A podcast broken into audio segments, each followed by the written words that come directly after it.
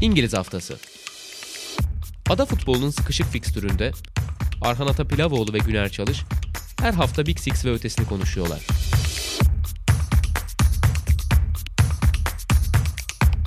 Statsbomb işbirliğiyle.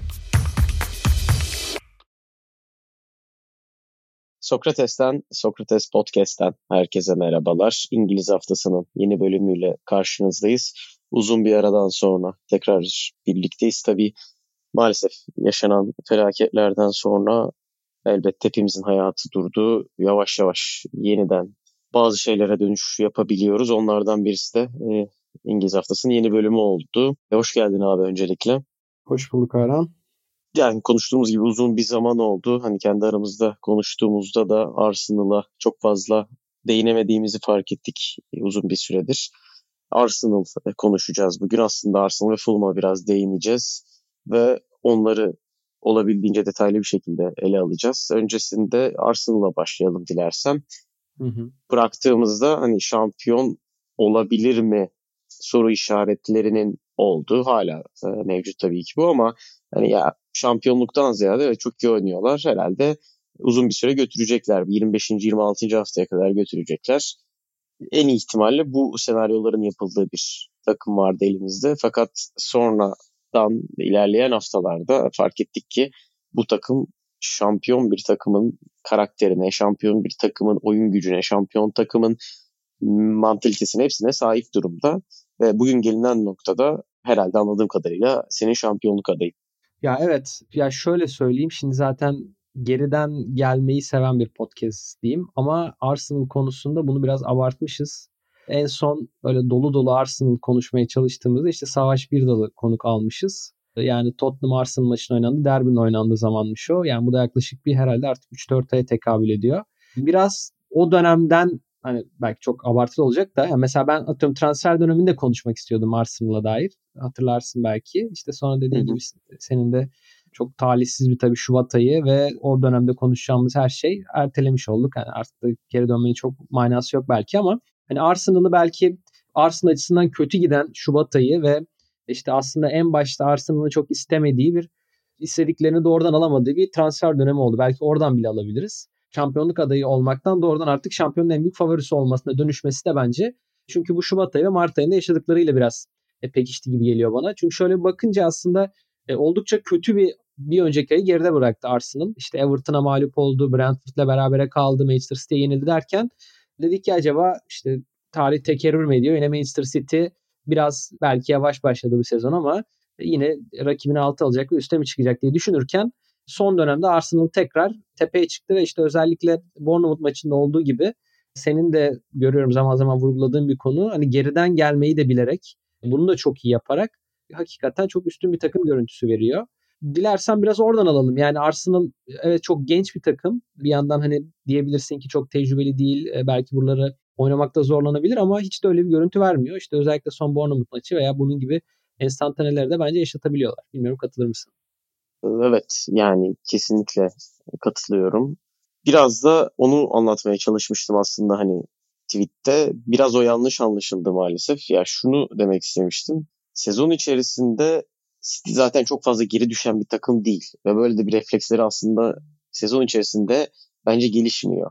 Ya 1-0 geriye düştüklerinde genellikle o maçlardan puan çıkarmakta zorlanıyorlar. Evet Aston Villa bir örnek. Evet işte Mancini döneminde QPR bir örnek. Benim zaten Twitter'ım Guardiola dönemini kapsayan bir şeydi ama Aston Villa maçı çok çok ekstra bir maç yani. 38. hafta şampiyonluk maçı e, kaybettiğiniz takdirde şampiyonluğu veriyorsunuz. Öncesinde West Ham vesaire. Hani o çok farklı çizgi dışında bir maç ama onun haricindeki maçlarda genellikle hep zorlanan bir stil vardı ve onun rakiplerinde işte Liverpool'dur, Arsenal'dır vesaire sezon içerisinde geri düştüklerini ve geri düşmelerine rağmen bir şekilde kazandıklarını hep gördük. Ya benim işte aklıma ilk Fulham maçı gelmişti. Daha doğrusu Fulham maçından sonra bu düşünce belirmişti. Ya acaba Arsenal'ın sezonu da mı bu şekilde olacak diye Emirates'teki maçtan e, bahsediyorum. İçerideki maçta da geri dönmüşlerdi. Çok ittira kaktıra geri dönmüşlerdi bu arada. Yani hani kaleye tamamen savunmayı çekmişti Fulham. İkinci yarı neredeyse hiç tehdit edememişlerdi ve son 15 dakika abluk altına alarak bunu başarmışlardı. Aston Villa maçı farklı bir senaryo ama orada da çok dramatik bir dönüş var. Bournemouth maçı da Fulham maçına benzer bir şekilde. Ya bunlar zaten hep her zaman biliyorsun her ligde her sezonda buna benzer geri dönüşler olduğunda ya evet bir şampiyonluk alameti mi bu tarz şeyler diye konuşulur ve bence bunlar biraz tesadüften ziyade kulübün çehresinin değişmesiyle, takımın çehresinin değişmesiyle de alakalı. Yani şu anda baktığın zaman takımda çok fazla lider oyuncu görüyorsun. Mesela Granit Xhaka onlardan birisi değilmiş gibi gözüküyor uzun süredir. Ama içeride çok büyük liderlik özelliklerine sahip olduğu çok uzun zamandır konuşuluyor. Alexander Zinchenko zaten konuşmaya gerek yok. Artık da ilk geldiği basın toplantısında onun sağ dışı özelliklerinin bu sene bize çok katkı yapacağını söylemişti. Yani aynı zamanda bence Gabriel çok fazla, Saliba çok fazla bir inanç koyuyor e, ortaya. Ve tüm bunlara baktığın zaman da e, işte sana pas atmadan önceki cümlem aklıma geliyor. Ya evet bu takım şampiyonluk oyununu oynuyor. Şampiyonluk oyunu oynamak başka bir şey. Şampiyonluk sekansları göstermek başka bir şey. Şampiyonluk karakteri koymak bambaşka bir şey. Ve bence bunu çok net bir şekilde koyabilen bir Arsenal görüyoruz. Yani Arsenal bence sezonun ilk kısmında daha ziyade işte dar bir kadroyla oynayan, A planı çok iyi olan ve hani A planında büyük ölçüde işleyen bir takımdı. Hani bu açıdan da aslında zannediyorum işte Manchester City vari bir takım olduğundan söz edebiliriz ki yaşayacağı sorunlar da buna benzer olabilirdi. Hani bu geri dönme ile alakalı yaşayacakları olası sorunlardan bahsediyorum. İşte son sezonun ikinci yarısında şöyle bir şey oldu. İşte Gabriel Jesus sakatlığı, Orada Enketiyah'ın girmesi acaba nasıl olacak falan filan derken ve hani takımın da böyle geri düştüğü maçlarda tekrar toparlayabiliyor oluşu. Aslında biraz da normal bir süreç olarak kabul edebiliriz diye düşünüyorum. Çünkü şunu söyleyeceğim. Yani mesela Leicester'ın şampiyonluğunu da hatırla. Yani tabii ki Leicester kadar büyük bir sürpriz değil Arsenal ama hani yine de atıyorum sezona başlarken şampiyonluk adayı olarak görmeyeceğim bir takımdı. Ve biraz böyle takımlarda gördüğün şey bence hani sürpriz olmalarında tırnak içinde sürpriz olmalarının da katkısıyla diyeyim e, sezonun ilk kısmında aslında çok ciddi iyi bir seri yakalayabiliyorlar ama genellikle bu sezonun ikinci yarısına geçerken bu takımlara aslında bir bir yerde diğer takımlar artık belli çözümler bulmaya başlıyor ve o takımın biraz da bu açıdan da zorlanmaya başladığını görüyoruz. Yani Leicester da benzer şeyleri yaşamıştı. İşte o noktada şampiyonluğa oynayan bu tırnak içindeki sürpriz takımın vereceği reaksiyon ve stilindeki bir miktar değişim aslında hani bir sonraki adım atabilecekler mi? Bitiş çizgisine ulaşabilecekler mi? E, biraz bunu belirleyen faktör oluyor gibi geliyor bana. E, zaten bu noktada da işte bence Arsenal özellikle kış transfer döneminde e, önemli oyuncular da transfer etmek istedi. Yani e, sadece kısa vadeli uzun vadede de işe yarayabilecek. Hani sen de hatırlıyorsun. Mudrik almak istediler alamadılar. Caicedo'yu almak istediler alamadılar. Yani orada hani Jorginho ve işte Trossard belki çok albenili oyuncular gibi gözükmüyor ve hani herkes biliyor onların ilk tercihleri değildi. Ama her iki oyuncunun da işte bu sana az önce bahsettiğim geri dönüşlerde işte son mesela Fulham maçta Trossard'ın katkısı daha önceki işte maçta Jorginho'nun katkısını hatırla. Bu geri dönüşler çok önemli oldular ve aslında takımın o ihtiyacı olan derinliği de sağladılar diye düşünüyorum ki bu derinlik sadece bu yeni transferlerden değil işte son maçlarda yine e, çok sürpriz bir şekilde Nelson gibi bir oyuncudan da mesela gelebiliyor oldu ve Arsenal aslında o atılması gereken ve şampiyon olmak için atılması gereken o adımı da bir nevi atmış oldu, göstermiş oldu diye düşünüyorum. Bundan sonra sanki o anlamda biraz daha da kolay geçecek gibi geliyor bana. Çünkü onların tökezlediği o Şubat ayı döneminde Manchester City'de o farkı pek açıkçası kapatmayı başaramadı ve puan farkı da sanki bu seviyelerdeyken Arsenal'da pek hata yapacakmış gibi de gözükmüyor ve çok da bir süre kalmadı açıkçası. E, artık işte 10 maça yakın bir süre var. O anlamda hakikaten Arsenal uzun bir aradan sonra diyeyim tekrar şampiyon olacak gibi gözüküyor. Bu hakikaten önemli ve güzel bir olay olacak bence. Buraya geliş süreçlerinde tekrar hatırlayacak olursak. Yani eğer olursa evet çok önemli bir hikaye ve bence kerteriz noktası alınabilecek, kılavuz alınabilecek bir hikaye olacak. Özellikle büyük kulüpler için belki de Manchester United için demek zaten şu an Erik Ten Hag'lı işleri iyi gidiyor. Zaten hı hı. muhtemelen ilk dört içerisinde bitirecekler gibi duruyor ama aksi bir durumda olabilir. hatırlayalım geçen sene Arsenal ilk dördün en net adayıydı bir dönem. Sonra hı. apar topar bir Newcastle maçı, bir Tottenham maçı e, ilk dört dışında buldular kendilerini. Aynısı United için de olabilir. Yani şu anda e, Newcastle United 4, Manchester United 50 puanda. İşte üst üste iki maçta puan kaybı. Liverpool'a karşı çok moral bozucu bir mağlubiyet. Bunlar olabilir ama hani Arsenal büyük takımlar için yapılanma konusunda çok önemli bir kılavuz noktası olabilir. Ben Tottenham'ın bunu uygulayıp uygulamayacağını merak ediyorum ama sanmıyorum ama United Erik Ten Hag'ın da yaptığı başarılarla birlikte o kafaya gelebilir. o yolu deneyebilir ki aslında en iyi örneğini şu an Chelsea'de görüyoruz. Graham Potter'ın görevde kalmasının muhtemelen en, en önemli sebebi Mikel Arteta'nın gösterdiği başarı. Çünkü hep konuştuğumuz bir şey var. 5-0'lık City maçından sonra dünya üzerinde Arteta'yı tutacak tek tek insan Edu'ydu belki. Tuttu, buraya gelindi. Yani bu her şeyde aynı örneklemi farklı takımlara koyduğumuzda da aynı sonucu alacağız diye bir şey yok ama bir örnek olduğu için söylüyorum. E, diğer dediklerine gelecek olursak da iki şey söyleyeceğim. Birincisi tabii ki transferler. Sen zaten çok net bir şekilde açtın. Trossard belki ilk tercih değildi ama bence doğru tercih oldu Arsenal adına. Hem çok yüklü bir bonservis bedelli ödemediler ve oyuncu onun altında ezilmedi. Yani Mudrik şu an Chelsea'de ne iyi gidiyor ki? Mudrik iyi gitsin diyebiliriz tabii ki ama belki Arsenal'da böyle bir şey görecektik çünkü yüksek bir bonservis bedeli ödenecekti. Yani Trossard hem çok hesaplı hem de saha içinde de çok hesaplı bir oyuncu. Her yere koyabiliyorsunuz ve her yerde belirli bir seviyenin üzerine takımı çıkartabiliyor ve kendisi de aynı şekilde çıkıyor. Ya Everton maçı bence kaybedilen Everton maçı bir kılavuz olabilirdi e, takımlara. İşte tamamen bizlerinde beklersek, orta sahayla savunma hattımızı tost şeklinde tutarsak, araya oyuncu sokmamaya gayret edersek Arsenal'a sıkıntı çıkartabiliriz. Elbette ki bunu daha farklı takımlar da yaptı. Ama olabildiğince radikal bir şekilde eğer bunu uygulayabilirsek Arsenal'ı mağlup edebiliriz ya da Arsenal'dan puan alabiliriz hissiyatını uyandırmıştı. Çünkü Şanday zaten Burnley'deki aşağı yukarı kariyerini bu şekilde inşa etmişti. Ve hemen iki maçında bu şekilde e, başarılı olması bence alt sıralardaki takım için bir yol gösterici olabilirdi. Ama içerideki Emirates'teki Arsenal maçı onun da tam tersi oldu. Neden? Çünkü deplasmana Enketiah'la başlamıştı adeta.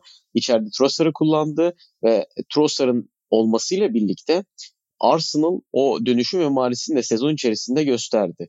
Liverpool'a baktığımız zaman City'yi kovalarken hani City'de bu şu açıdan söylüyorum. E, City'de yok muydu? Elbette vardı ama City zaten geniş rotasyon kullanan bir takım. Yani Guardiola hangi 11 ile çıkacağını bilmediğiniz bir teknik adam. Ama Arteta'da da Klopp'ta da 11'in aşağı yukarı nasıl olacağını biliyoruz. Evet Liverpool Arsenal'a göre biraz daha fazla rotasyon yapıyor ama onların da şampiyonluk yarışında aşağı yukarı 11'leri belliydi. Buradan bakınca Trossard bence Liverpool'un sene içerisinde çıkardığı oyunculara benzer bir ekleme oldu. Zaman zaman hatırlarsın Firmino çıkardı, zaman zaman Jota çıkardı. Bunlar hep e, rotasyonlu bir şekilde oynardı. İlk 11'de net olmazlardı. İşte Minamino mesela aradan bir anda çıkardı. Onları Nelson'a benzetiyorum açıkçası. Minamino'nun da böyle bir Southampton maçı vardı yanlışım yoksa geçen sene. Ben de hatırlıyorum. Bir anda gol atmıştı. Ya buna benzer oyuncular çıkardı her zaman Liverpool'da.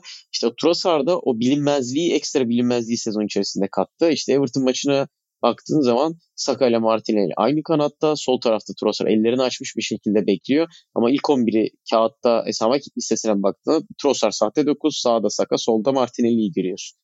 O City'nin sahte 9'lu senesinde ceza sahası içerisinde herkesin olduğu müthiş bir rotasyonu görmüş olduk aslında burada ve bu Jesus'la birlikte zaten var olan bir şeydi ama Trossard'la birlikte ekstra bir seviyeye çıktı. O yüzden zaten mesela City Jesus'u merkezde kullanmıyordu. Sağ kanatta kullanıyordu. Çünkü orada oyunu sola yıkıp sağdan onun bitiriciliğini kullanabiliyordu. Pep Guardiola merkeze yine böyle oraları karıştırabilecek oyuncuları kullanmayı deniyordu ve işte Arsenal'da dediğim gibi bu bilinmezliği yaratmada Trossard'la birlikte çok doğru bir e, tuşa basmış oldu. Bir ikinci noktada şampiyonluk yarışıyla alakalı e, şöyle bir düşüncem var. Bilmiyorum katılır mısın ama ben Arsenal'ın şampiyonluğunu, Arsenal'ın e, bu zamana kadar gösterdiği harika oyunlara, harika serilere rağmen hala biraz City'nin elinde olduğunu düşünüyorum. City Premier Lig'de üst üste 4 maç kazandığı bir seri yakalayamadı. Yanlışım yoksa hatırlamıyorum. Hı hı. Buna geçenlerde de bakmıştım. Ve bence bu kritik bir nokta. Çünkü biz Sen Manchester City... seri takımı zaten City. Değil mi? Efendim? Sen de diyeceksin ki Manchester City zaten bir seri takım. Yani o serilerle şampiyonluğa ulaşan bir takım. Ah, aynen öyle ya. Sen bu seriyi zaten 27. haftaya kadar gösteremediysen bir sorun oldu zaten aşikar dediğin gibi hani serilerle şampiyonluk yaşamış Kasım'da, Ocak'ta oralarda kazandıklarıyla şampiyonluğu garantileyen bir takımdan bahsediyoruz. Şimdi böyle bir şey yok ortada ve 4 maç üst üste kazanamadığı bir denklemde sadece bu arada Premier Lig'de de değil genel olarak Şampiyonlar Ligi'nde de mesela Premier Lig 3 üstte üst üste 3 maç kazanıyor. Hop Leipzig'e berabere kalıyor. genel bir ritim bulma e, problemi var ve bence bu durum Arsenal'ın işini çok fazla şu ana kadar kolaylaştırdı. Daha doğrusu puan farkını hep sabit tutma açısından işini kolaylaştırdı. City eğer baskıyı arttırabilirse son haftalara doğru ben Arsenal'ın tökezleme potansiyelinin biraz daha artacağını düşünüyorum. Şu ana kadar mesela Nottingham Forest kaz- maçını kazandığını düşünelim. City'nin. 2 puan daha ekleyelim. 63-66 olsun. Ya Crystal Palace çok zor dönemlerden geçiyor. Evet ama Crystal Palace yani City'ye ne kadar çok sorun çıkardığını biliyoruz. Belki orada daha farklı şeyler konuşuyor olabilirdik. Demek istediğim şey aslında biraz bu. O yüzden Arsenal'ın şampiyonluğu bence hala çok yüksek bir ihtimal değil. Hani %55, %56 demem. Çok daha yakınlar bence hala birbirlerine. Ama evet ben de Arsenal'ı bir adım önde görüyorum. Bunun sebebi de City'nin hala randımanlı bir şekilde tak tak tak tak maçları kazanabilecek oyunu hala ortaya koymamış olmasından kaynaklanıyor. Dediğini anladım ama ben şöyle iki açıdan katılmıyor olabilirim sana. Birincisi dediğim gibi çok vakit kalmadı bence. Zaten 10 haftaya yakın bir süre kaldı ve puan farkı evet yani 5 belki çok büyük bir puan farkı değil ama yani City atıyorum maçlarının tamamını kazansa bile işte Arsenal'ın belki işte iki maç falan kaybetmesi gerekecek. Yani Arsenal'ın da ben o, hani güçlü bir bitiriş yapabilecek seviyede olacağını düşünüyorum açıkçası şu an. Hani bunun önemli sebeplerinden biri de işte az önce anlattığım mevzular aslında. Yani ikinci yarıda bir düşüş göstermeleri bekleniyordu bir bakıma.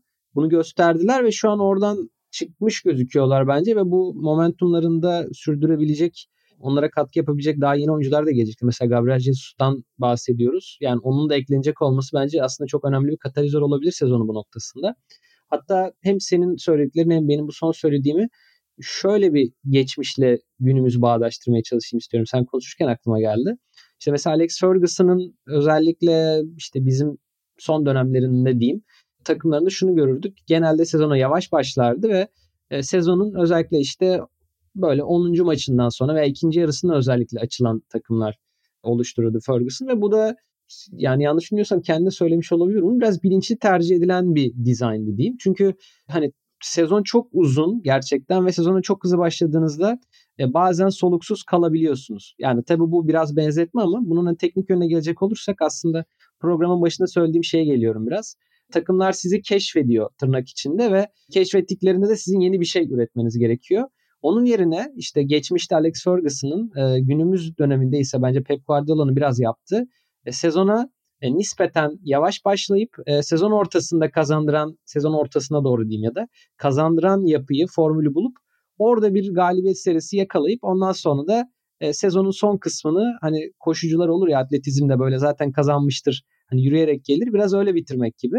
Yani Guardiola işte geçtiğimiz sezonlarda da buna benzer şeyler yaşadı. Bu sezonda aslında tırnak içinde kazandıran formülü yine sezon ortasında buldu. Hani bu biraz bir sonraki programda daha geniş konuşuruz diye düşünüyoruz ama çok kısaca değinecek olursak hani Cancelo olayından bahsediyorum aslında. Yani geçtiğimiz birkaç sezonda takımın en iyi oyuncusu olan oyuncuyu e, takım dışına itti ve yeni bir formül buldu. Haaland'ın etkisiyle diyeyim. Haaland'ın gelişiyle yeni bir düzene girmeleri gerekti ve hani şu anda mesela çok daha sağlam duruyorlar ama işte o formülü bulana kadar Cancelo'nun dışarıda kaldığı, e, beklerin tamamen kadrajdan çıktığı daha merkezi işte böyle 3-2, 2-3 gibi söyleyebileceğimiz dizilim bulana kadar da sesli biraz tökezledi. Öyle söyleyebiliriz. Yani ben dediğim gibi hani çok fazla maç kalmadığı için bir hani City'ye o anlamda pay yok. İkincisi de Arsenal'ın da gerekli momentumu koruyabileceğini düşündüğümden hala çok önemli bir favori olduğunu düşünüyorum açıkçası. Böyle yani bir de şunu söylemek lazım bence son olarak. Hani Arsenal'ın o kötü döneminden bahsettim ya Şubat'taki. Orada aslında bence Aston Villa maçı da gerçekten çok büyük bir kırılma noktası oldu. Yani maç hani 4-2 bitmiş gibi görebiliriz ama yani o maçı çok uzunca bir süre Aston Villa önde götürdü ve son dakika gelene kadar da maç 2-2 idi. Yani orada son dakikalarda atılan gol ve işte Bournemouth maçının benzeri bir son dakikadaki çıkış aslında çok önemli bir kırılma oldu. Çünkü o maçta da kazanamasa Arsenal üst üste 5 maç kazanamıyor olacaktı. Ki o maçın da bence getirdiği bir çok büyük ihtimalle zihinsel bir rahatlama, bir deşarj durumu olacaktır. Ondan sonra açıldılar ve tekrar kaldıkları yerden devam ediyorlar. Hani bazen evet teknik şeyler açıklıyoruz ama böyle maçlarında çok büyük önemi olabiliyor diye düşünüyorum takımların tıkandıkları noktalarda. Evet, %100 katılıyorum. Bence o 6 puanlık bir galibiyetmiş gibi hissiyat yaratıyor ve çok yakın tarihlerde iki kere böyle bir galibiyet yakalama bambaşka bir noktaya taşıdı. Hiç unutmuyorum Başakşehir ile Beşiktaş çekişirken Başakşehir'in Yanlış hatırlamıyorsam Antalya deplasmanında galibiyeti vardı. Son dakikada gelmişti. Atiba'nın da bir videosu düşmüştü. E, çocuklarıyla maç izliyor. O zamanlarda ikinci çocuğu sanırım ya yeni doğmuş ya da Noah yeni doğmuş olabilir ilk çocuğu. İşte gol yiyor, Beş, şey, Başakşehir golü atıyor. İşte Noah şakalaşmaya çalışıyor vesaire. Atiba çocuğu kenara atıyor vesaire. Orada hani oyuncunun da mentalinin ne kadar düştüğünü gösteren bir şey. City muhtemelen açıp bakıyor City'li oyuncular. Aha puan kaybettiler. Aha şimdi puan kaybedecekler diye. Ama üst üste iki maçta bu kadar net geri dönüşler e, sadece Arsenal'ın moralini yükselten bir şey değil. Bence aynı zamanda City'nin moralinde e, düşüren bir şey. Özellikle bu kadar zor seri yakalanırken. E, Ferguson'la alakalı aslında evet onun gelecek programda biraz daha açarız ama sanırım evet Rio Ferdinand'taydı Pep Guardiola'nın açıklaması. O işte senin bana şampiyonluk şey vardı onu Evet evet evet aynen Hı-hı. aynen. Yani şampiyonluklarla alakalı bir şey söylüyordu Ferdinand'a. Nasıl başardı diye oyuncuları değiştirerek ya işte hep biliyoruz zaten Van Nistelrooy hikayesi, Ronaldo'ya Real Madrid'e öncesinde izin vermesi. Bu zaten hep e, Sir Alex Ferguson'ın yaptığı bir şeydi. Belki de en mahir olduğu konu da e, buydu. Bu yüzden kadroyu sallayıp bence ama çok da sallamamış hissiyatı verebiliyordu. Cancelo'nun gidişi çok büyük bir olaymış gibi gözüktü ki bence evet büyük bir olaydı. Sonuçta geçen sene sonunda dünya üzerindeki en iyi bek desem çok itiraz alacağımı zannetmiyorum Cancelo için. Öyle bir en noktada ondan... En ofansif, en hücuma yönelik beklerden biri yani sonuçta Liverpool'un beklerini dahil edersek herhalde. Evet yani işte Trent. Başka oyuncular da söyleyebiliriz ama hani Manchester City düzeyindeki bir takımda yani takımdan önemli yaratıcı oyuncusu falandı De Bruyne'den sonra. Yani böyle açıklayabiliriz herhalde. Evet ya kilit pas konusunda De Bruyne ile yarıştığı haftalar vardı. Üst üste haftalar. Yani oradan vazgeçmek çok enteresan bir olaydı. İşte Atletik'te Semley'nin e, yazısını okumuştum onunla alakalı. Bayağı hani soyunma odası içerisinde rahatsızlığını belli edip e, işte Ake bir FA Cup maçından sonra Ake'nin gol attı. İşte orada da anlatıyordu Guardiola.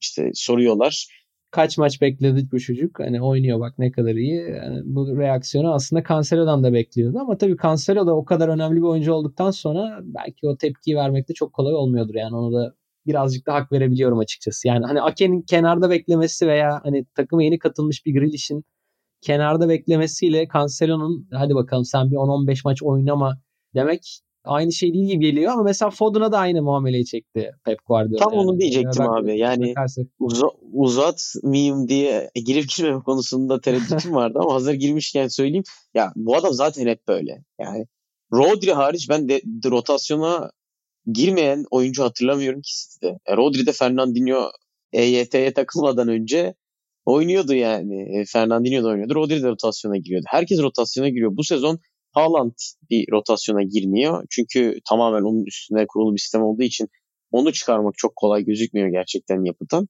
Ama onun haricinde zaten Guardiola ile herkes rotasyona giriyor. Ederson'u saymıyorum.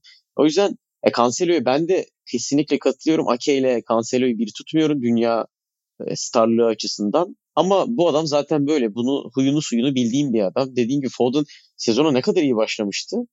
Belki de City'nin en iyi oyuncusuydu. Haaland evet gol atıyordu ama hani oyuna katkı alarak Foden bambaşka bir noktadaydı. Bambaşka haberler çıktı Foden'la alakalı. O yüzden bilmiyorum çok dağıttık konuyu ama Gelecek şu hafta bak... daha geniş konuşacağız onu diye. evet yani şu an ayıracağız zaten. E, şu an baktığın zaman e, Nagelsmann da oynatmıyor Cancelo'yu. O da enteresan bir hikaye. Demek ki e, bu adamın da bir şey yapması lazım. Aynen öyle. Ya Arsenal'da şöyle gelelim bir de en son istersen. Hani ben biraz Martin Ödegaard'ı konuşalım istiyorum. Çünkü Dedim ya en son bir savaşı konu kalmışız. Bu arada şöyle enteresan bir şey de vardı. Savaş tweet atmış. Fulham deplasmanında İbrahim Altısay ile aynı yerde geçmişler galiba gişelerden. İkisinde konu kaldık biliyorsun. Biri Fulham taraftarı, biri Arsenal taraftarı. Onlara da böyle bir selam söyleyelim diyeyim. Yani o dönemden beri mesela sezonun ilk yarısında savaşı konu kaldığımız dönemde, dönemde bence e, Ödegaard hücum katkısı olarak mesela e, Granit Xhaka'dan önde değil öyle söyleyeyim. Veya bu oyuncuların rolleri birbiriyle aynı gibiydi. Yani e, hani denk biri sol iç biri sağ iç gibiydi ama özellikle e, sezonun ikinci yarısında diyeyim Ödegaard'ın Gabriel Jesus'un da kadrajdan çıktığı dönemde inanılmaz bir ofansif katkısını yükselttiğini gördük ve bu katkıda sürüyor açıkçası. yani biraz mesela internette görüyorum De Bruyne'ye benzetilmeye de başlanmış. Hani City'de De Bruyne burada o var gibi. Gerçi yine konuyu dağıtmayayım. De Bruyne de şu an eski halinde değil belki ama e, hani Martin Ödegaard'dan da biraz bahsedelim istiyorum açıkçası. Çünkü bence sezonun ikinci yarısında hakikaten çok önemli bir çıkış yaptı ve hani takımın zaten kaptanlarından, liderlerinden biri olduğu hep söyleniyor ama kademesinde oyun gücünde bence bir adım daha yükseltti diye düşünüyorum. Sen ne dersin Ödegaard hakkında? Şöyle bir eklemede bulunabilirim abi. Yani Odegaard'ın sayılarıdır, yaratıcılığıdır vesaire. Bunlar zaten bu adam Real Madrid'e gittiği günden beri bilinen şeyler.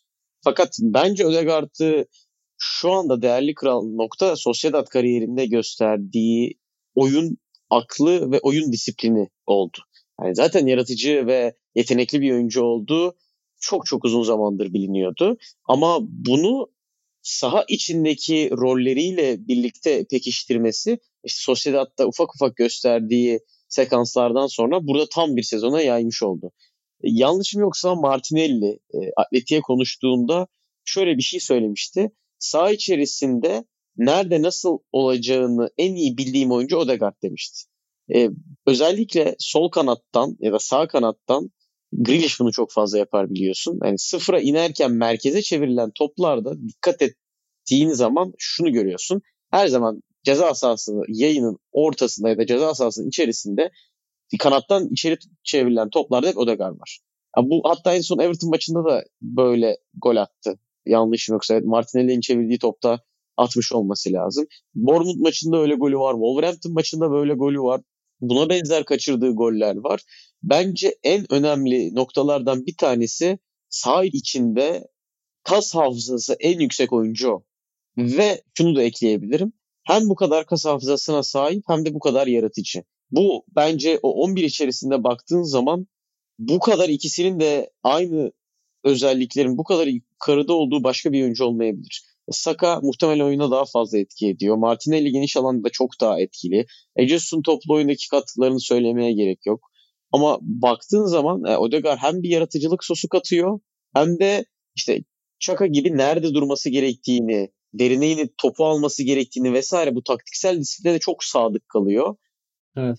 Ya gerçek yöneticilik general diyebiliriz herhalde lider yani. Oyunu yönlendirme, oyuna nerede etki edeceğini bilme, nerede öne çıkacağını, nerede geriye geleceğini bilme anlamında gerçekten çok oyun aklı yüksek bir oyuncu bence de.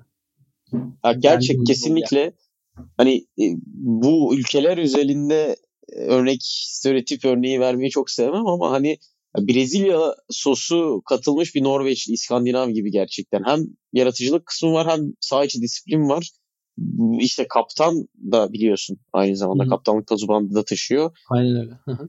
Bunun da etkisinin çok olduğunu düşünüyorum saha içerisinde. Evet Arsenal yani böyle benim aklımdakiler şu anda böyle bilmiyorum. Senin ekleyeceğin ekstra bir şey olur mu? Yani sağ içine belki işte dediğim gibi aklıma gelenleri eklemeye çalıştım ama bilemedim. Şu an ekstra katacağım bir şey olmadı gibi. İşte son maçtaki Trossard'ın biraz etkisinden belki bahsedebiliriz. Ee, biz programı şu an pazartesi çekiyoruz. Dün oynandı Fulham Arsenal maçı. Orada Trossard'ın gerçi sen biraz bahsettin ama baya baya sahte 9 da demeyeyim ama çok gerilere gelerek veya çok serbest oynayarak Fulham'ı darmadağın ettiği bir oyun vardı mesela. Yani böyle oyuncuların çıkması da özellikle işte Arsenal'ın dediğim gibi o daha tahmin edilebilir olma ihtimalinin yüksek olduğu sezonun ikinci yarısında çok önemli katkılar sunuyor bence. Hani baktığında Fulham aslında çok önemli bir rakip. Birazdan belki onu da daha detaylı konuşacağız ama Fulham gibi bir rakibi hani darmadağın ettiler gerçekten ve çok kolay gösterdiler her şeyi aklıma bunlar geliyor şu an için. Çok ekleyemedim. Ya, son ben de şunu ekleyeyim. Yani Ödegaard'ın ceza sahası yayında topla buluşmalarını söyledim. Bu işte zaten aslında biraz bahsettik. Çok da aynı cümleleri kurmayayım ama Arsenal çok tahmin edilebilir aslında. Ne yapacağı çok belli olan şablonları çok net. Ama aynı zamanda son birkaç haftada da ne yap rakipler açısından söylüyorum ne yapacağını tam olarak kestiremediğim bir takım oldu. Yani bilinmezlik ve bilinirlik, öngörülebilirlik ve öngörülemezlik aynı anda ortaya çıktı ve belki de sezonun en kritik anlarında sahneye çıktı bu. O yüzden çok çok değerli olduğunu düşünüyorum kesinlikle ve ben de fikstürü daha 2-3 gün pardon 2-3 hafta önce baktığımda hangi yerde takılabilir diye düşündüğümde bir Crystal Palace bir Fulham maçını işaretlemiştim. Kolay da bir fikstürü vardı görece. E, Fulham'ı çok çok rahat geçtiler. E, Palace'ın da son haftalardaki durumu ortada. Bence evet diye bir düşme adayı oldu artık hemen hemen. Yani Wilfred Zaha'ya evet. bakıyorlar. Buradan çıkmak ya, için. enteresan da Vieira'nın orada çok iyi işler çıkardığı süreçten bir anda dediğin gibi 3 puanlık bir fark kaldı Bournemouth'la ve çok uzun süredir gol atamayan e, yani bir 21 gol var. atmışlar. Everton'dan bir gol fazlaları var öyle söyleyelim. Yani Everton'ı zaten biliyoruz. Veya ben orada... bir gol fazla atmışlar o da biliniyor. Wolverhampton'ın forveti de bir yıldır gol atamıyor. Yani öyle bir takım. Wolverhampton'ın forveti olmak gerçekten Sağırlar şehrinde hani şey biliyorsun Jimenez'in geçirdiği sakatlığı biliyorsun. Kalazic geldi sakatlandı. Diego Costa bilmiyorum ya. yani Diego Costa. Diego Costa 2013'te iyi bir Premier Lig oyuncusuydu. Evet. E, yani hani bu Şöyle bir şey söyleyeyim. Hı hı. Everton örneğini verdin. 20 golü var Everton'ın. 27 gol beklentisi var. Palace'ın 21 golü var, 20 gol beklentisi var. Yani Hiç aslında şey yani. aynen öyle. Çok ya Zaha, Zaha'nın da Zaha'nın da olmadığı bir periyot vardı işte. Orada tamamen koptular. Ya bu arada Palace'ın da bir forvet eksiği var hakikaten. Yani senelerdir hani Wolves falan böyle bir şakayla karışık söylüyoruz bunu da hani onlar için de geçerli aslında. Hiç böyle net bir forvette bulamadılar. Hep biraz idare ettiler. Ya, Mesela ben son Eduard'ın ilk maçını hatırlar mısın? Hatırlayamadım. Şimdi yalan söylemeyeyim. Sanırım sanırım ben de Chelsea'ye karşı çıktığını hatırlıyorum. Chelsea'ye karşı oyuna sonradan girip bir anda iki gol atıp maçı getirmişti diye hatırlıyorum. E şu an baktım Tottenham'a karşıymış. Özür dilerim. Oyuna 84'te giriyor. 84'te atıyor. 90 artı 2'de atıyor. Ben aa tam buldular forvetin demiştim. Ama olmadı işte. Ya bazı takımlar hakikaten seneler boyunca pozisyonu dolduramıyor. İşte Galatasaray'da Sabek olayı vardı. Sabri hani kim gelirse gelsin oynardı falan. Hani biraz o stil. Ya Wolverhampton için mesela forvet. Crystal Palace için forvet. İşte Leicester için mesela sağ kanattı. Yani sağ kanat oyuncu senelerde bulamadılar. Hatta işte Cengiz de geldi gitti. Ayoze Perez olmadı falan. En son bilmiyorum izledim mi Tete çok iyi bir izlenim vermişti bana. Üst üste kazandıkları maçlarda sonra 4 maç üstte kaybettiler yine. Yani onlar da şüpheli. Yani bazı takımlar hakikaten e, bir pozisyonu doldurmakta çok zorlanabiliyorlar seneler boyu. E, hani Palace'da olur da hani ligden falan düşecek olursa çünkü belki so, biraz konuşuruz programın son kısmında. Yani 27 puanla 22 puan arasında 5 puanla dağılan 12. ile 20. sırasında bir sürü takım var şu anda. Her şey olabilir açıkçası. E, hani oyun güçlerinin çok kötü olduğunu söyleyemem ama çok ciddi bir gol problemleri var hakikaten. Hani nasıl Tottenham için Kane'in takımı diye söylenirdi bir ara. Hani Palace'ın da çok uzun zamandır Zaha'nın takımı oldu aşikar herhalde. Buradan da nasıl geldik bilmiyorum da çok uzattım mevzuyu. Arsenal'ın Palace fixtüründen buralara geldik. Dilersen o zaman Fulham'a geçelim. geçelim. Evet. Fulham'la alakalı da şu söylenebilir herhalde. Ya ben sezon başında baktığım zaman Marco Silva, Mitrovic işte bu bir önceki Fulham'ın, Scott Parker'lı Fulham'ın 2.0'ı gibi bir hissiyat veriyorlardı. Bana açıkçası söylemek gerekirse. Ama evet, eldeki evet. kadroyu optimumda nasıl kullanabilirim e, dersi verdi Fulham. İşte hem Palinyas'ı hem Robinson'ı oradan çok önemli bireysel performansla yükselttiler ve bu muhtemelen yükselişteki en önemli kriterlerden birisi oldu. Mitrovic'in Premier Lig'e adaptasyonu hep işte Championship golcüsü, uzun vurulan ve ceza sahası içerisinde topun bir şekilde geldiği anlarda etkili olabilir düşüncesinden Mitrovic'den bir performans çıkarmayı başardı Marco Silva. Aynı zamanda bence iyi bir pres takımı da ortaya çıkardı. Yani rahatsız edici bir takım. Sadece derinde bekleyen bir takımdan ben, ziyade. Bence en önemli özellikleri o zaten tanımlayan açıkçası Fulham. Yani sert, yıpratıcı bir takım. Evet ya uğramak istemeyeceğim bir takım o takım yaratmayı başardı Marco Silva ve yani İbrahim bu... abi kızmasın pis bir takım diyelim hatta ben biraz abartarak söyleyeyim. Yani rakibi hakikaten rahatsız eden bir takım diye düşünüyorum ben. Yani şey ya bence Mourinho'nun All or Nothing'deki hayali Fulham. evet olabilir. Yani mesela oyuncu profilleri de biraz uyuyor. Yani e, Mitrovic'i zaten söyledin sen. E, Palhinha da mesela böyle hani rahatsız edici oyuncu. Yani pis bir oyuncu değil yine biraz belki ayıp oluyor bilmiyorum da. Andreas Ferreira da öyle bence. Belki evet evet. Ve hani hakikaten üst sıralara çıkmayı başardılar. Ya orada bence senin dediğine şunu da ekledim. Ya Marco Silva da biraz şüpheli bir figürdü. Ya evet geçtiğimiz sezon anladığım kadarıyla Championship'te gerçekten iyi bir performans göstermişler. Yine benzer bir oyun stiliyle diyeyim ama e, hani Marco Silva da yine Watford'da çok iyi başlangıç yapıp sonra devamını getiremeyen işte tamam Everton hoca mezarlı belki ama Everton'da benzer bir süreci yaşayan hani Hull ile yine böyle çok yarım sezonluk bir iyi performans gösteren hep böyle sanki bir periyotun hocası sonun devamını getiremeyen bir hoca görüntüsü vardı bende. Benim o anlamda da biraz açıkçası güvenim düşüktü. Ama hakikaten iyi bir takım olarak devam ediyorlar şu anda. Ve sezonun önemli hikayelerinden biri oldular. Yani biliyorsun benim sezon başında düşme adayımdı Fulham. Bu saatten sonra e, hala düşme adayım falan diyecek halim yok hakikaten. Hani ben ilk 6, ilk 7'yi de çok zorlayabileceklerini düşünmüyorum. Şu an biraz e, hedeflerini Avrupa olarak koymuşlar ama e, sanki böyle bir 8-9 hani 10. da değil ama 6. da değil o arada bitirecekler gibi geliyor bana. Fulham için söylüyorum. Mümkün. Ben bir de genellikle bu tarz yükselen takımlarda e, şuna bakarım. Evet bu takım şu an iyi gidiyor ama hangi oyuncuların performansı yüksek? Ya da 11'de herkes kendi performansının üstünde mi performans gösteriyor yoksa işte bazı oyuncuların taşımasıyla mı ilerliyor diye genellikle bakmaya çalışırım ama bence Fulham'a baktığın zaman birçok oyuncunun performansının e, yükseldiğini görebiliyorsun. İşte zaten Palinha onların en iyi örneklerinden birisi. Solomon belki işte geçenlerde şey diye tweet gördüm. Yanlış Kanada aldı Chelsea Shakhtar'dan diye. Solomon kesinlikle örneklerden birisi. Ya Mitrovic'in Championship'te yaptıklarını burada devam ettirmesi kesinlikle benzer bir örnek. Tim Ream'in işte milli takım seviyesine yeniden o yaşta yükselmesi ve e, Premier Lig'de ikinci sezonunu çok daha farklı şekilde devam ettirmesi ya, bence iyi bir örnek. Abi Tim Ream Konya Spor Selimay yani senelerdir orada hani vardı ya. Hani, ama evet evet. Belli bir seviye yani ne iyi ne kötü. Şimdi oyuncuyu da şey yapmak istemiyorum rencide etmek de hani belli bir seviyede hep o, orada olan bir adam mı Tim Ream? Hani sen de diyorsun yani şu an mesela daha farklı gözüküyor öyle söyleyeyim. Evet Tabii ya şu an şey gibi Ali Turan gibi Galatasaray'a transfer Ali Turan gibi.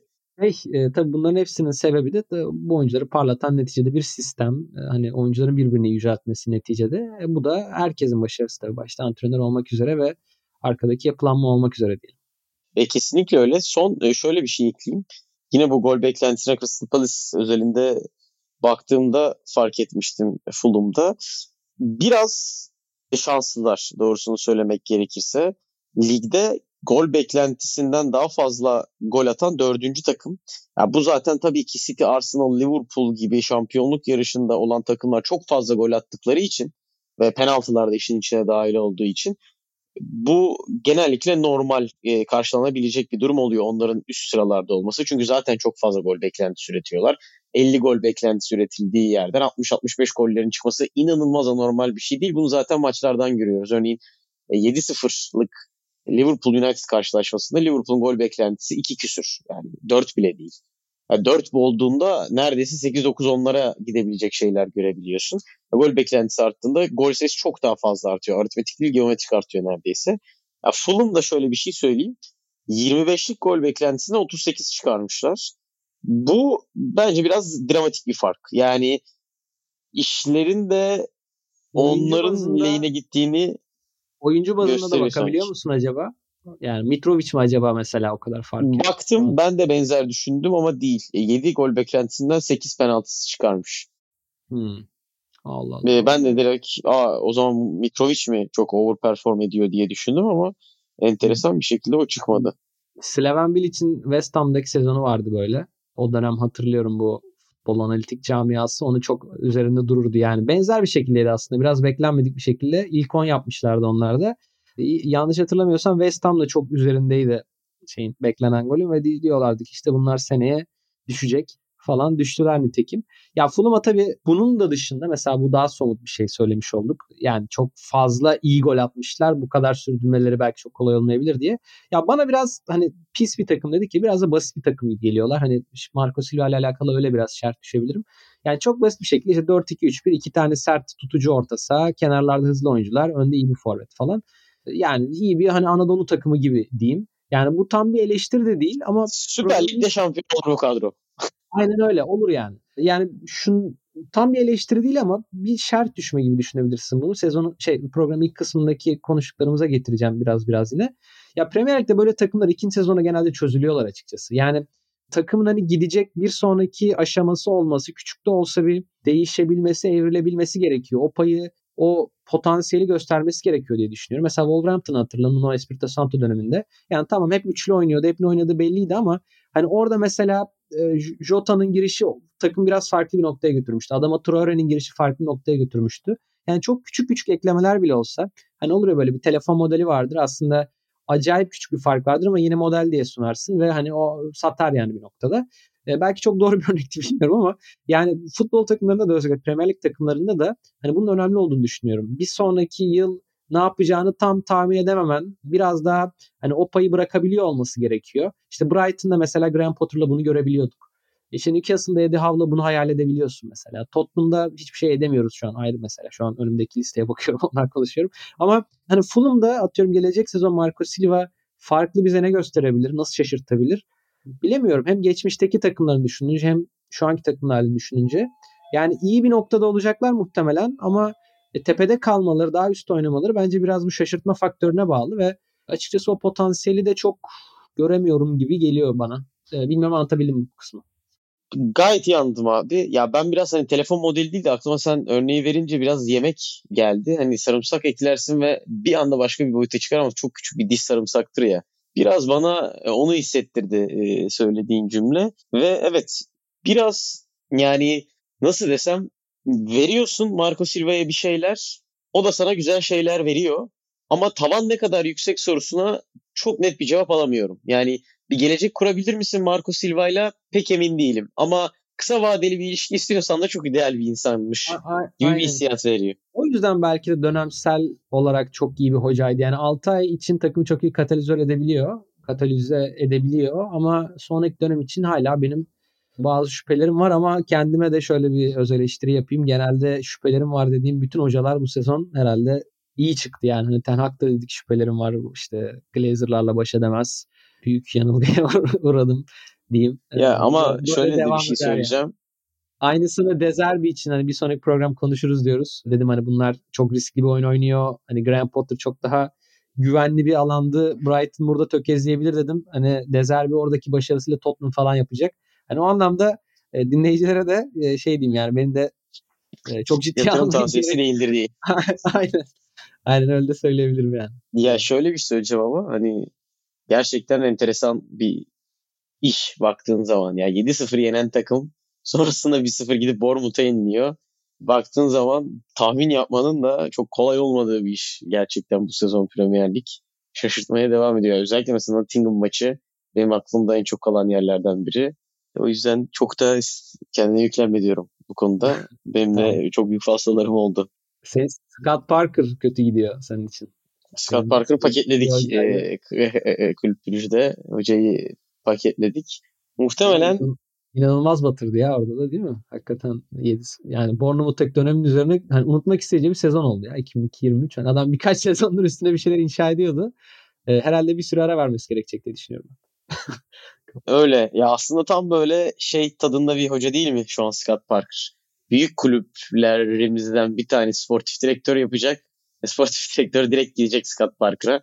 Gelecek hoca 5-6 maç sonra gidecek tadında bir ya, noktaya geldi. Ara vermenin şöyle bir durumu da oluyor. Yani bir hakikaten iyi niyetli bakmak gerekirse yani nerede hata yaptığını görüyorsun. Bir kendini sorguluyorsun. Yani biz bunu mesela en net Eddie Howe'da gördük açıkçası bence. Yani ben yine bak kendime eleştiri yapayım. Edavı da biliyorsun şüphelerim var diyordum. Ee, konuştuğumuz ilk dönemde hatırlarsın belki. Ya çünkü Bournemouth dönemindeki bence en büyük problemi belli kalıpların çok dışına çıkamıyor oluşu idi ki ara verdikten sonra döndüğünde bu sezon işte en fazla e, zaman geçiren antrenör, en fazla zaman geçiren futbol takımı, en az gol yiyen takım, işte Diego Simeone benzetmeleri falan görüyoruz Edav'la alakalı. Buradan ne çıkıyor mesela? Demek ki Edav verdiği arada hakikaten ve kendine dair iyi bir öz eleştiri yapmış ve farklı bir yola girmiş. Bu güzel bir şey. İşte benzerini Türkiye'de mesela Çağdaş Atan için söyleyebiliriz. Hani çok daha topa sahip olmaya dayalı bir oyunu tercih ederken e, bizzat kendi söyledi artık biraz oyunumuzu değiştirdik. Biraz daha geçişlere önem veriyorum falan dedi mesela. Hani o anlamda belki antrenörlerin bu kadar kötü dönemlerden sonra bir ara vermeleri hakikaten önemli de olabilir. Kendilerini değiştirmeyi başarabiliyorlarsa ve nerede hata yaptıklarını görebiliyorlarsa. Bu dediğim aynı şekilde bence Steven Gerrard için de geçerli. Yani bence çok çok kötü bir Aston Villa dönemi geçirdi. Çok objektif olmayabilirim ayrı bir konu. Ama çok başarılı bir Rangers dönemi de var. Ee, yani bu kadar da fark olamaz herhalde. Demek ki Aston Villa döneminde ters giden ve orada çözmesi gereken bir şeyler oldu. İşte bu belki yardımcı antrenör olabilir işte oyuncu ilişkileri olabilir vesaire. Kendi sorgulaması gereken yerler olabilir bilemiyorum. Ama bir de şöyle bir şey var bence. E, Scott Park için söylüyorum mesela. Hani antrenörlerin biraz uzak kalması, bir 6 ay bir sene ortalıkta görünmemesi Bu şey diyeyim hani Can Yaman sendromu gibi. Yani biraz uzaklaşınca ya aslında o kadar da kötü değilmiş falan oluyorsun. Bir ara öyle bir haber vardı bilmiyorum belki hatırlarsın. Sanırım menajeri de hani biraz ortada gözükme insanlar sana çok tepki gösterdi. Hani unutsunlar sonra geri dönersin gibi. Yani Scott Parker'ın işte Steven Gerrard'ın David Moyes da keza bir dönem böyle oldu. Uzak kalmaları ya aslında o kadar da kötü değildi gibi bir şey yaratma anlamında da iyi oluyor hocalara. Parker'ın da bence çok uzattım ama öyle bir döneme ihtiyacı var gibi geliyor. Çünkü öncesi hiç fena değildi ama bu sezonda hakikaten facia bir sezon oldu kendisi adına.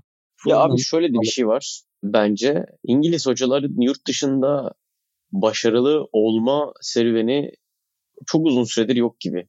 Yanlış evet. hatırlamıyorsam. Zaten çok fazla çalıştırmıyorlar da. Steve yani Roy Hodgson'dan beri geldi. Evet aynen. Ben Roy Hodgson'dan beri adam akıllı bir başarı hatırlamıyorum. İşte David Moyes Sociedad var aklımda olan. Geri Neville Valencia var. Evet. Ee, şimdi ya Scott Parker. Adapte olamıyorlar işte ya. Yani İngilizlik de biraz böyle bir şey. Yani ada dışında çok kolay adapte olamıyorlar ki eskiden de tam böyle değildi belki de bilemiyorum. Yani eskiden dediğim tabii çok eskiye gideceğim belki de yani futbolun işte 1930'da 40'larda oynandığı dönemde belki de hani bu sonuçta şeyi yayan yani öğretiyi yayan adamlar olarak belki çok daha fazla yurt dışında çalışabiliyorlardı ama dediğin üzere yani Bobby, işte Bobby Robson'ı söyleyebiliriz. Çok önemli bir isim olarak. Hodgson'ı söyleyebiliriz ama Hodgson'da biraz daha sınırlı bir alanda etkisi var. Onun dışında yok yani hakikaten İngiliz antrenör saymak. Ha bir de Hodgson'ın şu açıdan söyleyelim. Hudson da aslında Graham Potter gibi. Yani e, teknik direktörlük kariyerini İsveç'te başlattığı için o evet, çok evet. doğru bir örnek değil bence. İngiltere'den gitmemişti sonuçta. İngiltere'den evet. gitmek biraz daha hani orada kavrulduktan sonra gitmek sanırım biraz daha farklı. O da benim son eklemeyi de yapıyorum Scott Parker özelinde. Gerçekten son zamanlarda çok ilgimi çeken konulardan bir tanesi. Yeni hocaların çıkıyorlar. Bir başarılı gibi gözüküyorlar. Örneğin işte Derby, Frank Lampard, Chelsea'de Hı. biraz katabiliriz. Steven Rangers sonra Aston Villa'da tökezleme. Lampard için Everton'da tökezleme. Ki ben son zamanları biraz dışarıda bırakırsak çok tökezleme gibi görmüyordum Everton kariyerini ama işte Scott Parker'ın Fulham üstü Bournemouth'ta tökezleme ardından Belçika'da tökezleme vesaire. O dediğin bence de hocaların kendilerini değiştirme konularında biraz daha kendilerine cömert yaklaştık yaklaşmalarına neden olabileceğini düşünüyorum bu durumu. Ya bir de hayat bu yani her zaman ileri gidemezsin. Bazen iki adım attığında bir adım sonra geri gitmen gerekiyor olabilir. Bu çok normal. Yani Lampard gibi Gerrard gibi hocalarda bu biraz daha zor oluyor tabii de. Yani kendini sorgulama, nerede yanlış yapıyorum bunu görme belki daha zor olabiliyor. Çünkü Lampard'ın bence tarz olarak mesela yani derbide, Chelsea'de veya Everton'da gösterdikleri birbirinden çok farklı değildi işte konuşuyorduk seninle de. Biraz daha oyunun mental yönüyle ilgilenen diyeyim. Hani oyuncuların ne kadar oyun kendilerine inandığıyla falan antrenörlüğünü evet. tanımlayan bir antrenör olarak gözüküyor çünkü.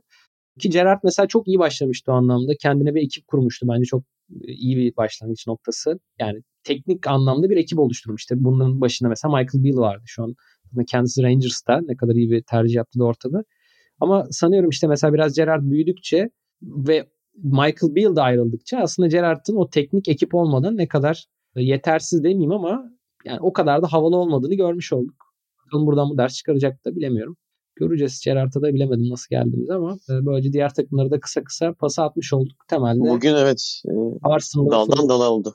E, biraz da normal ama ya 2-3 aydır hem saha içinde çok konuşamıyoruz programı da konuşamadığımız için. Yo ben daldan dolayı seviyorum ya. Daldan dala böyle hani bilinç akışı gibi oluyor. Michael Beal de bu arada 2.71 puan ortalaması tutturmuş Rangers'a.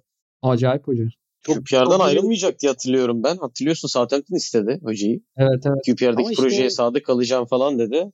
İşte Rangers'ta demek ki farklı bağları var orada Gerrard döneminden kalma.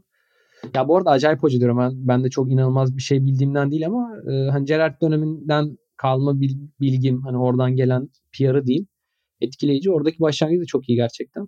Ya Gerrard da zaten tabii ki yani hani saf bir adam değil yani seçtiği insanlardan da bunu anlayabilirsin ama dediğim üzere belli alanlarda da belli defolar oldu. Çok net biçimde ortaya çıkmıştı Aston Villa döneminde.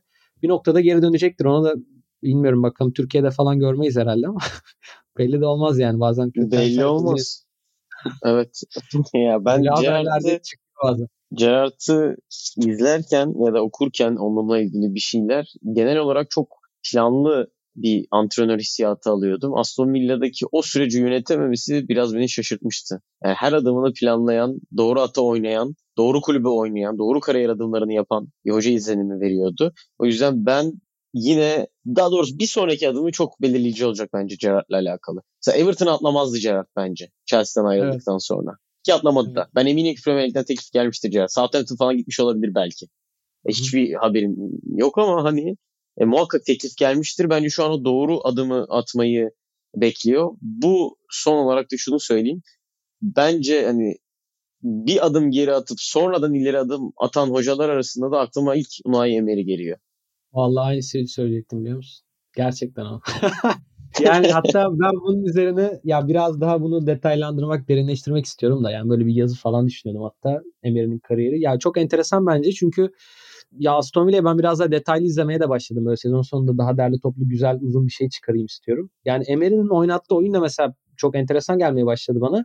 Bunu artık hani gelecek haftaya atalım to be continued diyeyim ama hani nasıl böyle Brighton'da Dezerbi'nin oyunu kendi yarı sahasında oynama anlayışı var ya aslında oyunu orada sıkıştırıyorlar. Sonra bir anda hızlanıyorlar. Ee, öyle söyleyebiliriz Hı-hı. herhalde. Hem topa sahip olma ama aslında bir anlamda kontra atak gibi de. Ee, yani bilmiyorum şeyi Aston Villa'yı ne kadar izliyorsun. Yani çok belki yakından izlemiyor da olabilirsin. Çok normal. Ama yani Emery'nin oyununun da kurmak istediği şeyin de ondan çok farklı olmadığını söyleyeyim sana. Ki e, Arsenal döneminde de aslında biraz biraz bunu yapmaya çalışıyordu. Özellikle o galibiyet serisi yakaladığı dönemde oyunu çok hızlı, çok net oynamaya çalışan bir takım vardı. Belki hatırlarsın bilmiyorum. Hani bunu da Tabii. şeyden söylüyorum. Yani Emery'nin kariyerinin ilk dönemini hatırla. Tamamen reaktif bir hocaydı. Bunun üzerinden tanımlanan biriydi. Hala da tabii ki reaktif özelliği daha baskın bir hoca. Ama onun da hakikaten hani iki adım ileri atıp hep bir adım geri gelip işte PSG dönemini hatırla geri gelmek zorunda kaldı. Sonra tekrar Arsenal bir daha geri düştü Villarreal. Şimdi tekrar bir şans daha aldı Aston Villa. Yani hakikaten o anlamda da çok güzel bir örnek. Ben de katılıyorum ve hani hocanın aynı zamanda oyun fikrinin de e, değiştiğini de gözlemliyorsun bu her attığı adımda. Hakikaten önemli bir örnek. E, ben hani çok Aston Villa'yı sürekli sözü oraya getiriyorum diye konuşmak istemedim ama yine bir bölümde gerekirse uzun uzun konuşuruz. Belki Brighton bölümünde olur bilmiyorum. Çünkü enteresan şeyler gösteriyor ve son hani Emery'nin gelişinden bu yana yakaladığı çıkışla da aslında o Fulham'ın işte Brentford'ın Brighton'ın olduğu ara bölüme de bayağı bir yaklaştı aslında Aston Villa. Zaten belki yani gelecek ay oralardayken bile konuşuyor olabiliriz diye düşünüyorum Aston Villa. Evet. Ya ben Emery ile alakalı da son şunu söyleyeyim. Bence yani B sınıfın A sınıf hocası Emery. Katılıyorum. A sınıfa çıkmaya çalışıyor. Tam her çıktığında da sen değilsin diyorlar. O hani UEFA Uluslar Ligi'ndeki şeyler gibi arada takımlar oluyor ya. Orada kalıyor. Aynen. Böyle ne alaka dediğin A gruftaki e, takım, takım Macaristan gibi mesela. Baba sen niye buradasın dedi diyor. Aynen öyle. Ama ben çok memnunum şu ana kadarki gidişattan. Çünkü hakikaten çok ya çok metodik bir hoca. Yani çok enteresan bir adam. Ya bir şey ya, bence biraz. Son evet onu söyleyeyim. Ben basketbol koçu gibi biraz bence. Evet evet aynen yani, öyle. Aynen. Teknik direktörden ziyade. Yani çok meşhurdur. İşte her oyuncuya bir video kaset falan hazırlanmış. Evde de çalışsınlar diye. Bu hani Aston Villa'da devam ediyormuş. Saatlerce video izliyorsun oyuncu olarak. Ve hani bunu sıkmadan yapabilmek her takımda tabii mümkün olmuyor ama şu anda demek ki Aston ben, Villa'da alıyor bunu. Mesela Ratuma'yla röportaj yapmıştım. Aston Villa'nın ya diyetisyeni demeyeyim ama orada biliyorsun nutritionist olarak geçiyor. Tam Türkçe tabirinin ya beslenme uzmanı diyeyim. Uzmanı. Beni tabirle herhalde öyle olacak. Gerard'dan sonra Emery'nin hani bir farkı oldu mu tesislerde diye sorduğumda şey demişti. Ya eskiden video seanslarımız yani çok belli saatler aralığında oluyordu. 40-45 dakikada toparlanıyordu. Ben de ona göre ara öğünleri, öğlen yemeğini ayarlıyordum. Şeflerle konuşuyordum diyordu. 3 saat falan Şimdi evet yani artık içi bazen ara, içeri girip ara öğün vermek zorunda kaldığım oluyor diyordu. Ve her yerde mesela geldiği günden bu yana görsel dile çok önem veren bir hocaymış. İşte o bahsettiğin aslında video kasette biraz onun tezahürü. O kadar fazla sticker, not, görsel şeyler asmış ki tesise.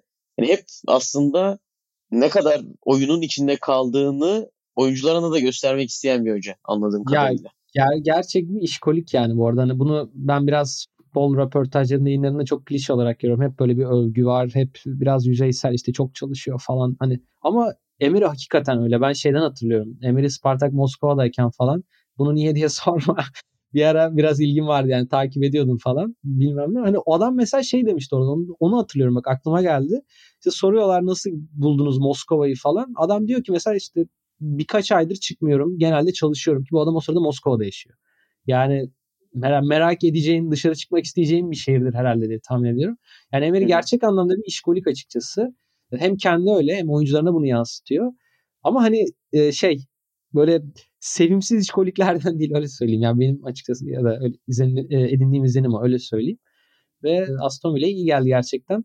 Gelecek bölüm City konuşuruz diyoruz. Bir aksilik olmazsa Brighton konuşuruz diyoruz. Ya bu bence bu performansla e, hiç belli olmaz diye konuşacağız. Aynen. Ee, bir de belki Aston Villa ekleriz bilmiyorum. Hani şey söyleyeyim kendi adıma. Hani biraz daha böyle bugünkü bölümdeki gibi takımları daha geniş geniş alacağımız hani biraz daha artık zaten günceli yakalayamıyoruz. En azından zaten geriden geliyorken bir kere bulmuşken her şeyini konuşalım istiyoruz takımların. Biraz böyle gideceğiz sezon sonuna kadar diye düşünüyoruz. Ama Arhan'ın da dediği gibi ne olacağı da belli değil. Belki tekrar bir sonraki bölüm bir ay sonu çekeriz yani. Umarım öyle olmaz ama göreceğiz diyelim. Kendi adıma da böyle bakmış olayım bölümü. Evet e, İngiliz haftasının bu bölümünde noktalamış olduk. E, biraz uzun bir bölüm oldu ki bu muhtemelen bundan sonraki bölümlerde bu sıklıkta olacak. Beğeneceğiniz uzun bir aranın sonradan evet uzun bir aranın ardından umarımız beğeneceğiniz bir bölüm olmuştur diyelim ve e, bu haftalık bu kadar diyelim. Hoşçakalın. Hoşçakalın.